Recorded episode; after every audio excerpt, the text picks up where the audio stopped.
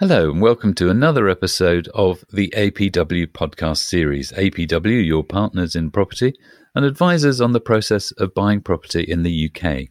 This podcast series continues to focus on UK property and all its many complexities. Today, I'm joined by the APW property experts Stuart and Callum Williamson. APW connects expats from all over the world with UK properties and has helped over 2,000 people secure over £186 million worth of property in the UK. Hello, Callum. Hi, Paul. And hello, Stuart. Hello, Paul. I'm Paul Shearer. I've been involved in property professionally as a writer and journalist, and personally as an owner and restorer of several UK properties. So my knowledge goes from underpinning to overview, and I'll be firing the questions at the dynamic duo here. Today's topic is Birmingham, and your starter for 10, Callum. Where is Birmingham? Yes, good question, Paul. Uh, we're talking about Birmingham in the West Midlands of England. For those that don't know, it's about 100 miles northwest of London. And on public transport from London, it would take you about an hour and 27 minutes to get to Birmingham. On the current train system and on the new proposed HS2 system, which I think we'll talk about later, it'll take you 52 minutes. I think it'll be hard to get through talking about Birmingham without mentioning HS2. Uh, but uh, Stuart, next question for you. Your starter for 10. Uh, why is Birmingham today's topic?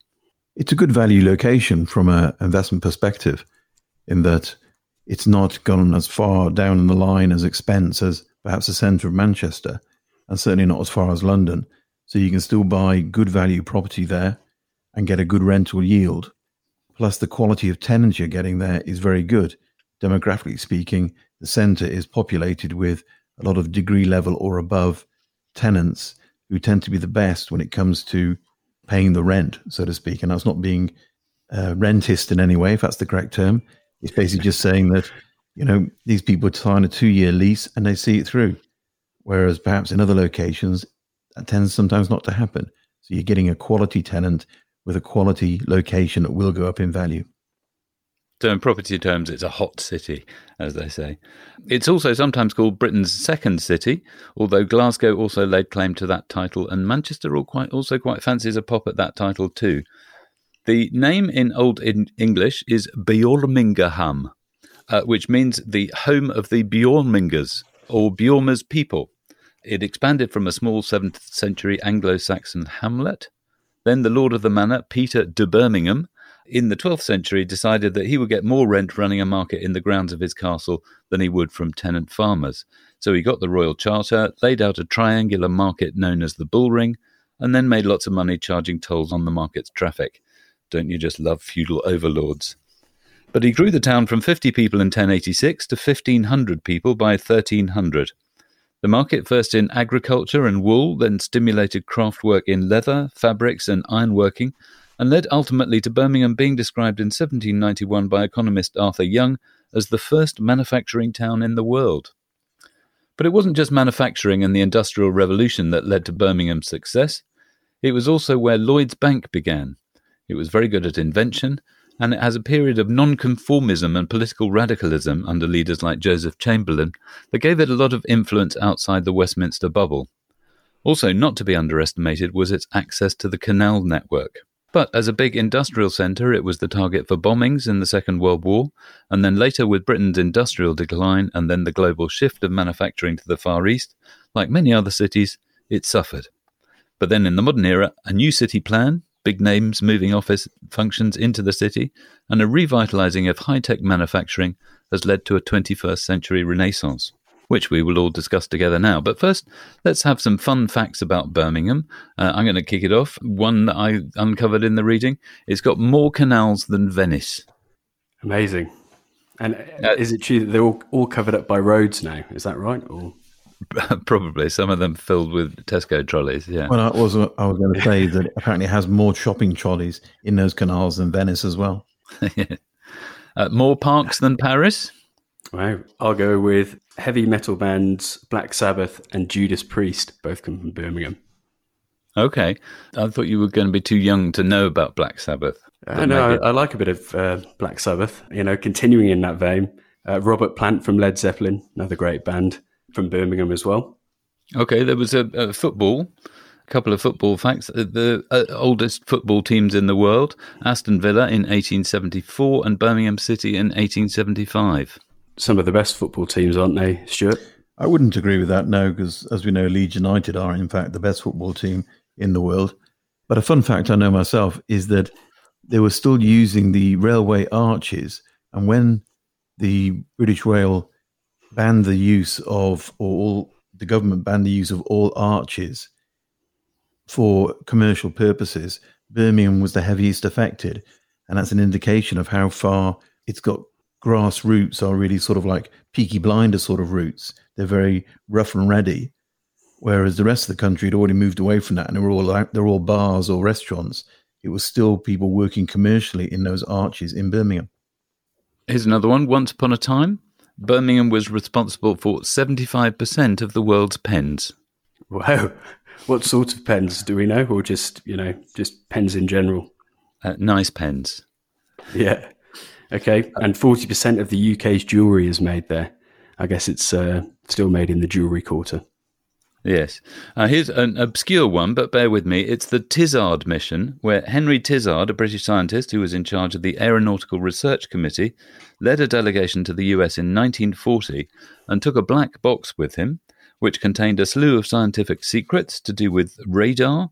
Uh, they, there was a memorandum about the feasibility of the atomic bomb and details of Frank Whittle's jet engine, which was developed in nearby Rugby. The box was later called the most valuable cargo ever brought to the American shores. But it's all this history that still feeds into today's Birmingham, and with an increased focus on an aspiration for advanced manufacturing. It's got museums, art galleries, Michelin restaurants, food aplenty, excellent shopping. But what about it as a place to it, invest your money? How do you rate that, Callum? Yeah, it's a, a great place to invest, and it, you know it's not just us being biased as a as a property company and a property source is saying that you know a nice simple structure we like to use when we're assessing the quality of a location for investment is the the pi formula or the pie structure or blueprint whatever you want to call it so that's p i e population infrastructure employment and we look at a location through each of those lenses has it got a large population you know has it got infrastructure to get that population to and from the e which is employment and if it's got all of those things then generally it's got a, a large market of people that are going to want to rent, which means it's a good location for, for buy to let landlords. So looking at it through that lens, which I think we're going to do, we'll see that it is quite a good location to to invest. Okay, so Stuart, tell us about the population. Uh, well, as you mentioned previously, it's seen as the second city in the UK, uh, but it's certainly the most populous city with 1.16 million people, and it's expected to add 150,000 to that over the next 20 years, which um, I'd be surprised if it wasn't more than that. I mean, the UK population is expected to grow by 2 million over the next 10 years, of which 3.5% of that is going to be in England. And as a cheaper location, as 2 million people are going to be emigrating into the country, places like Birmingham that are cheaper will grow faster than other locations. Uh, Callum, have you got any facts and figures? Uh, yes, I have indeed. Uh, it's in terms of the age of the population. There's a lot of young people uh, there. Forty percent of the population's under 25. That's uh, fifty percent under 40, and that's even higher in the city centre at 78 percent. Um, there's 84,000 students at the five different universities across Birmingham, uh, and as well, I believe from my, my reading that it's actually got one of the highest, if not the highest, student retention rate out of any university city in the UK. So a lot of the, the students that come and study at those five universities stay there, which is, you know, one of the reasons it's got such a young population and one of the reasons why so many big offices and big companies are moving their headquarters there. Well, I was struck by the um, it's a very diverse city, multicultural population, at forty eight point five percent from uh, ethnic minorities. That's almost half. Almost one in four were non UK born, and over a quarter of the ethnic minorities from Asia, most of those from the Indian subcontinent. So that's the population dynamic, young, diverse, and large. What about the infrastructure? Well, I'd say uh, on the infrastructure, there's a lot going on. We mentioned the HS2 at the start, but what a lot of people don't know is, you know, within the West Midlands as well, there's the the metro plan which is being built, which connects Birmingham with the wider Black Country region and the smaller satellite towns and city, which will bring all of those people into work in Birmingham city centre as well. And if you walk around Birmingham city centre, you do see these metro stops all over the place, and it is it is transforming the city centre. And and you know, talking about the pie thing again, population, infrastructure, and employment. Well, the fact that the metro goes all the way out, or say all the way, you know, 10, 11 miles out to Walsall to West Brom, it's bringing these people in, and it's going to be a, I think it's a 12 minute ride from from West Brom, for example, into Birmingham city centre. So it really means that population can move to and from the employment that's in the city centre. So yeah, it's it's going to work wonders for investors. Well, like you say, they're halfway through their big city plan, which started in 2010. Uh, they just announced that they're they're looking at a, a, new one, which goes beyond the current 2031 date and now looks ahead to 2042. But within that 2010 uh, big city master plan, they started off with the transformation of the main station into Birmingham, Birmingham New Street, and created a new shopping destination, Grand Central. Then around that centre, there are so many individual commercial property developments that that's what's really creating creating the buzz about Birmingham in the centre, like so with the commercial opportunities and the employment opportunities for everyone. Uh, is there any of those that you want to sort of highlight from your experience of Birmingham?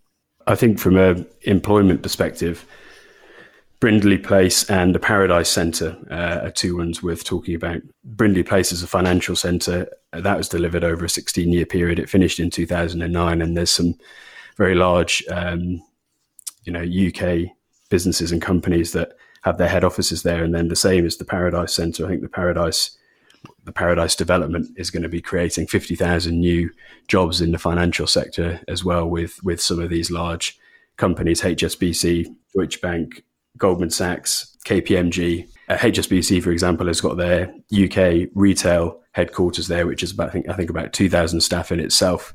So um, I think those two important, Brindley Place and Paradise, because that relates to the E, which is the employment well, the Paradise Centre as well is being developed by Argent, uh, who did the King's Cross development, which I just uh, think is one of the most fantastic developments. Uh, they're, they're, leaders in the concept of placemaking, uh, which is um, something that they do very well. So in, in Paradise, they've got three public parks, 10 new office buildings, 120,000 square feet of retail and leisure space, 250 bed hotel, 370 build to rent homes there's a lot going on there. Um, have a look at the website and, and you'll see the kind of thing. But there's also Park Central, Arena Central. There are more coming through in the next 10 years. There's Smithfield, which is a 15 year transformation, £1.9 billion.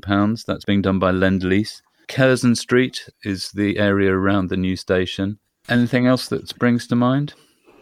I know some of the, the um, residential developers are actually going somewhat back in time and they're building um, apartment blocks or apartment developments, not necessarily blocks, but low rise stuff, and they're actually attaching to them their own private parks so that you only have access to it if you go in and you're a resident of those blocks, which is what they did back in the old days in, in London, Mayfair, places like that, to make it very upmarket, very safe, and a good place to live. So there's a lot of good thought and concept going into the building of it. And people often say to us, Are there no car parking spaces with this apartment? Well, no, because it's going to become a pedestrian location in the future. And that's the whole plan for Birmingham. You won't be driving in, you'll be getting the tram or the the the train in, and then you walk. And that is going to be a great location. It's very much mirroring what's going on in the continent in uh, places like Denmark, where they're trying to make that situation occur as well. Yes, one of the 50 new trams that uh, they've invested in, and their 20 transport interchanges. That uh, so it, it is going to be a place to whiz around on in. It's also very well connected outside. That's also a major feature to it. Uh, it's multiple connections to motorways. So we've looked at that pie, the property, infrastructure, and employment. Anything else on the employment? You mentioned the financial companies investing there. But uh, what else is going on in Birmingham? Yeah, so uh, outside of the financial and, and, professional services, it's becoming known as a, a, bit of a tech and research hub, and as well as manufacturing. I know the on the tech side, uh, Digbeth, one of the areas of Birmingham, is becoming known as The Silicon Terrace, it's very popular with sort of young uh, techie types, people that are building tech companies, apps, that sort of thing, much like the real Silicon Valley or Silicon Roundabout in London. And I think that's probably one of the reasons why Digbeth was recently announced as the best place to live in the UK by the Times. And I think it, it also they also say it's the most fun per square foot out of any city in the UK, Digbeth as, as an area of Birmingham. So a cool yeah, place to live. That's where the the um, Smithfield regeneration is happening, and it wasn't just the Times; it was the Guardian as well, which referred to it as a cool neighbourhood.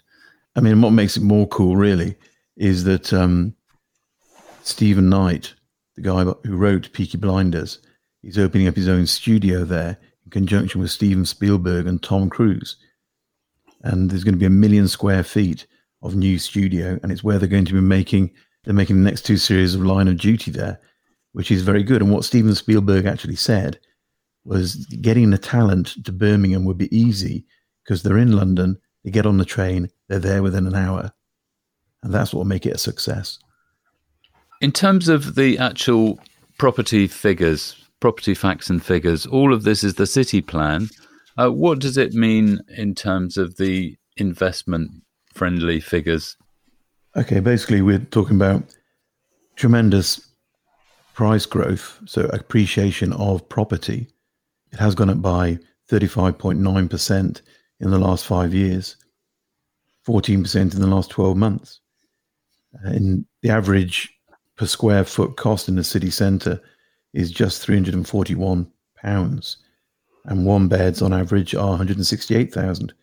So these are fantastic prices. Two bed, 247, three bed, 359. They're being built at prices now that you can only dream of in Manchester and were a, a 10 year ago to 15 year ago price there. And it was what the prices were in London 25 years ago. What about the rental market? You've got a new build premium over old stock. Uh, there's a compelling case for rent renting there with the young population, as as we've mentioned. I think HSBC two and a half thousand jobs, PwC two thousand three hundred, KPMG one thousand five hundred, and Barclays 400. So some lots of young professional people that are staying in the city. Uh, 50% of people are renting in Birmingham, and tenant demand is up 38%. I think post COVID, as as we're going back to what the world used to be like or city centres used to be like, and it's a 28% market rental growth since 2019. Yes, this young population. I think that uh, Birmingham does incredibly well on the number of startups, and like you say, it's this fintech hub, the tech industry, and then there's advanced manufacturing, which, as we said before, means that the graduates are now staying in place, and they all need somewhere to live. So, what about the areas uh, that you would look at, or that you would find in Birmingham? Yeah, it's a good question. You know, you can't really, or you shouldn't really, just go, okay, Birmingham let's just buy anywhere. You know, as with any location, there are certain streets or certain areas that are better than others, and that's why it's important to do your own research and or work with people that can can help you do that. But you've got sort of five main areas: city centre, south side, the west side, the jewellery quarter, and Digbeth, as we've mentioned. So, city centre, the station, Bullring, Birmingham Museum, Paradise Centre, which is where all those professional jobs or a lot of those professional jobs we just mentioned are. South side, that's Chinatown, the Gay Village, and the Hippodrome. There's some good new build stuff going up there at the moment. Uh, west side, which is Brindley Place, which is the other large finan- financial centre. The canals on three sides. I think we, we, a lot of us have probably seen the pictures of Birmingham of Brindley Place with the canals. It's a very pretty looking part of the city. Jewelry quarter, historic quarter, higher prices because of that. And then Digbeth, as we've discussed, one of the best places to live, um, more fun per square foot. Stuart, what about some of the um, areas around in the suburbs? We've not got much time now, but maybe it's something we could look at in a future podcast. Any thoughts on uh, sort of outer ring of Birmingham? Yeah, there's some great places out there. I mean, there's the whole point about the metro. It brings you in within 15 minutes from any of these locations.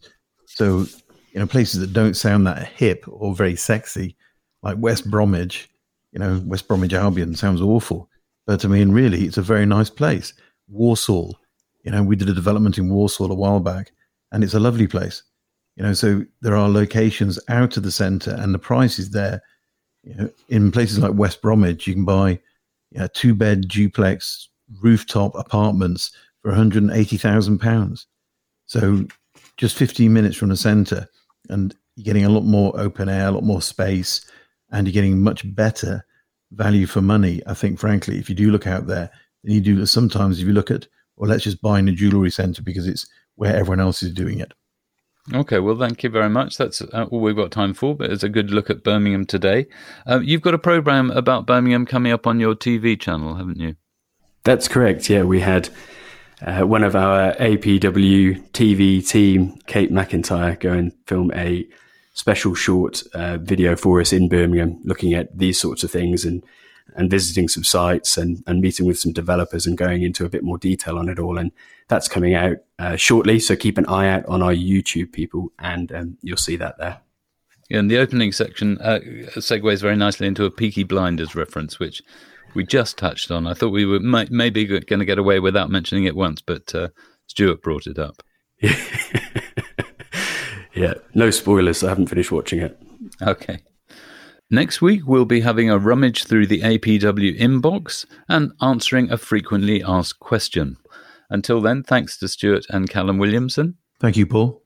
Thanks, Paul. And it's goodbye from me, Paul Shearer.